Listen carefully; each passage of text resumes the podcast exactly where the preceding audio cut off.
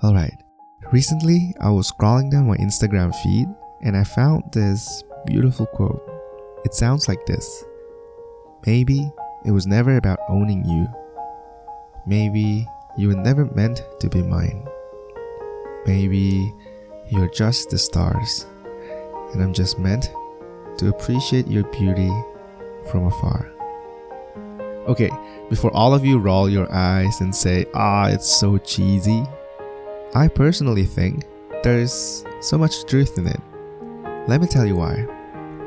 If there's anything that my first love taught me, it will be that sometimes what you think is yours can easily go. What you think was perfect might as well be imperfect.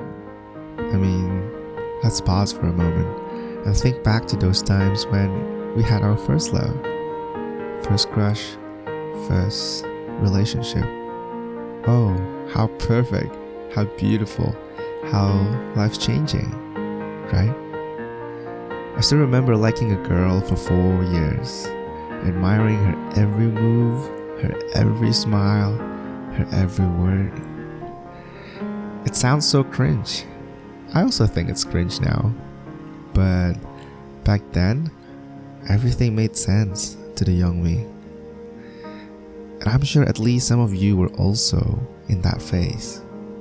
Some of you might have more balls than the others. You muster up all your courage to confess to the other person. And again, for some, your heart blossomed when that person said, Yes, I'd love to.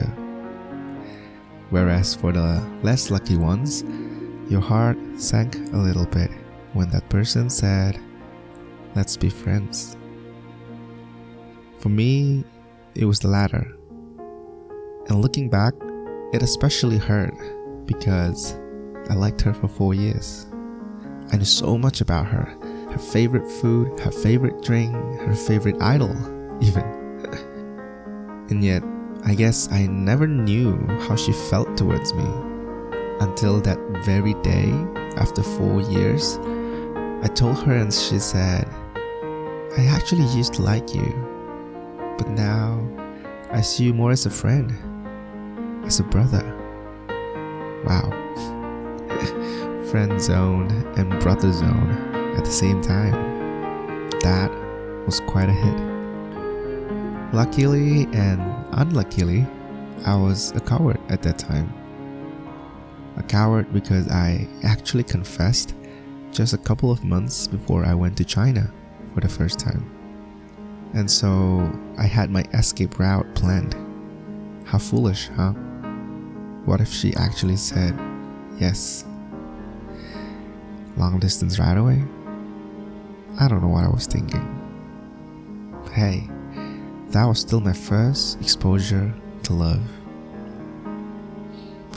And fast forward now, after accumulating some experiences with other types of love with different people in different time on different places, I begin to consider another angle. We always hear this. If you really want that person, chase her or chase him. If you want that person enough, the universe will conspire to give that person to you. That's the law of attraction, they say. Well, I don't think it's entirely wrong, but I don't think it's entirely right either. Because I too was in a point where I felt like I've exhausted every way, every approach, every method to get her. But she wasn't just meant to be. Is it the universe telling me that I haven't tried enough? Maybe. But what if it's the universe telling me that she's just not mine? Hmm. Mine. What a strong and selfish word, right? We all have this the urge to possess and the fear to let go. In psychology, we call it the endowment effect how the more you own something, the more you will never let go. Because the fear of losing will greatly impact our decision making. And it all stems from our inherent desire to own. Don't you think so? We see a rose, we want to pluck it because it's beautiful and it smells good. We see our favorite animals, we want to keep it because it's cute and lovely. We see our other half and we too want to own them because we think of life with them. Oh, happily ever after. Have you ever thought about that? Let's talk about that other half. Have you ever thought if maybe their presence is just there for you to admire? Just like the quote says, maybe the beauty is something that you are to appreciate from afar. You can go near, nearer, and nearer. But what if you touch it, the light dimmed? What if you grip it, their petals wilted? Do you really want that? Maybe they're like the moon and the stars, glorious and mesmerizing. But when you come closer, they're actually full of cosmic singularities.